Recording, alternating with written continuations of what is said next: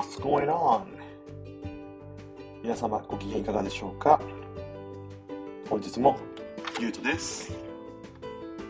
それでは前回に引き続き今日も日記を読んでいこうと思います、えー、前回ではサムのえー、と普通じゃちょっとありえない生い立ちっていうところに触れていきましたけどもね。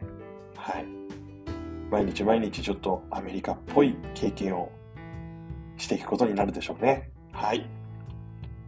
というわけで、えー、8月14日日曜日の日記になります。今日はデレクの誕生会があった。ピザをこれでもかというぐらいに食べた。その後にみんなで高校にスケボーをやりに行った。その後にボーリングに行った。俺はカーブの練習をして楽しんでいた。はい。っていうことでございます。また新キャラ出てきましたね。デレク。デレクについてもちょっと説明をしたい。申し訳ないけど、ちょっと時間をください。えー、このデレクっていう名前なんですけれども、名字は、王地というんです。デレク・オーチっていう名前なんですね。オーチっていうのは大きいに大地の地と書いてオーチなんです。あんまり日本じゃ見ない名前ですけど、まあ日本の名前なんだろうなっていうのは多分わかると思います。で、デレクの顔自体も、まあ、ハーフだねっていう感じの顔です。半分は、あの、アジア系かなもう半分は白人かなっていう感じでで実際デレクのお家に行って誕生会があったのであのデレクの両親を見たところあのお父さんが完全にアジア系お母さんは白人系っていう感じだったんですねはい。で、お父さんは病院の先生だったかな確か。うん、しっかりした人だったよね。で、まあほら、日本の血が入ってるんだよっていう話は聞いてたから、お父さんと日本語で話そうと思ったのよ。デレクは日本語はできなかったからね。うん。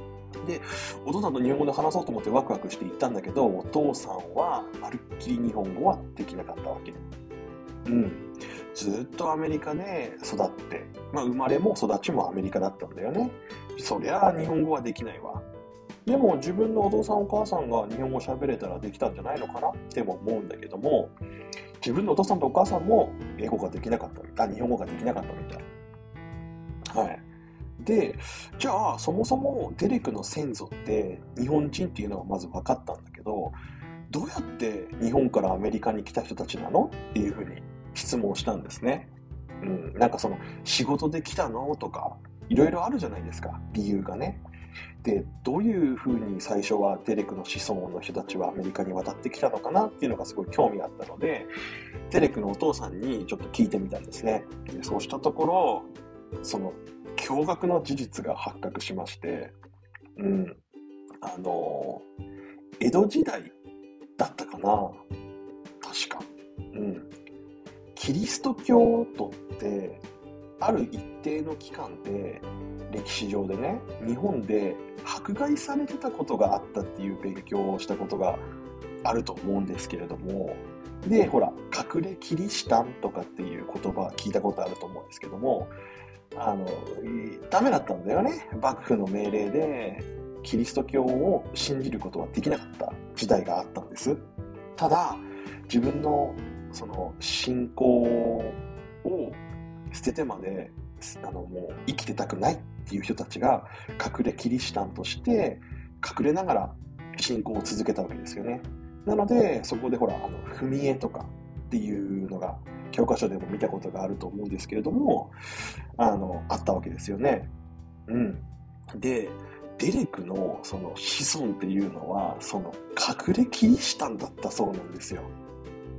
ね。びっくりですよね。隠れキリシタンで、江戸時代に日本では生活できないっていうふうに判断をして、アメリカに渡ったそうなんです。すんごいかっこよくないですか？ねえその自分の信仰を続けるために国を捨てアメリカへ渡ったと。で、デレクも、あのー、クリスチャンなんですよ。この話があるからかどうからかわかんないけど。なんかね、この年頃の、特に男子ってあんまり宗教に熱心じゃないんですよね。ほとんど俺の友達も宗教を信じてる人いなかったし、でもまあユダヤ教はまた別ですね。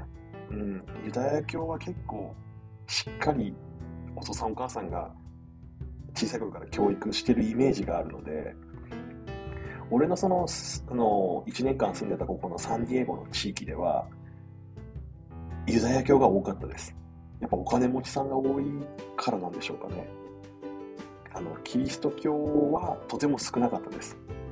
逆に、キリスト教徒はユダヤ教徒に馬鹿にされてました。なんかその、ね、そういう土地だでしたね。うん、キリスト教だよ、俺はって言うと、ちょっと白い目で見られるというか、そういうような土地でした。まあ、結構アメリカでは珍しい場所だとは思うんですけれども、うん、でこのジェイクっていう友達が2人いたと思うんですけどもこのジェイクは2人ともユダヤ教でしたこう宗教のことって日本にいるとあんまり考えられない事柄ですよね。うん。そうだと思います。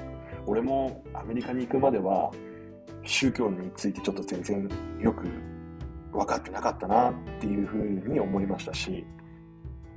でキリスト教とユダヤ教の違いはじゃあ一体何なのかっていうところなんですけれどもまず信じてるものが違うと。キリスト教はイエス・キリストを信じている。あの神様の息子ってことですよね。全知全能の神様の息子を信じてるわけです。それに対してユダヤ教っていうのはその全知全能の神の方を信じてるので別に息子のイエス・キリストの方は信じてないわけです。うん。でですね、ユダヤ教っていうのは、じゃあ、俺ユダヤ教になりたいっつって、みんながみんなユダヤ教になれるわけではないんです。っていうのは、あの血筋が関係あって、ユダヤ人じゃないとユダヤ教になれないっていうふうに、一回説明を受け受けました。まあ、いろいろなね、まあ、あの宗教のことなんで、いろいろな宗派だったり、っていうのがあるんでしょうけど、俺がそのジェイク2人から説明を受けたの受けたのは、ユダヤ教っていうのはユダヤ人しかなれないと。でどうしてもユダヤ教に入りたいんだったら、ユダヤ人と結婚するしかないと。っていうことを一回言われたことがあるんですよね。うん。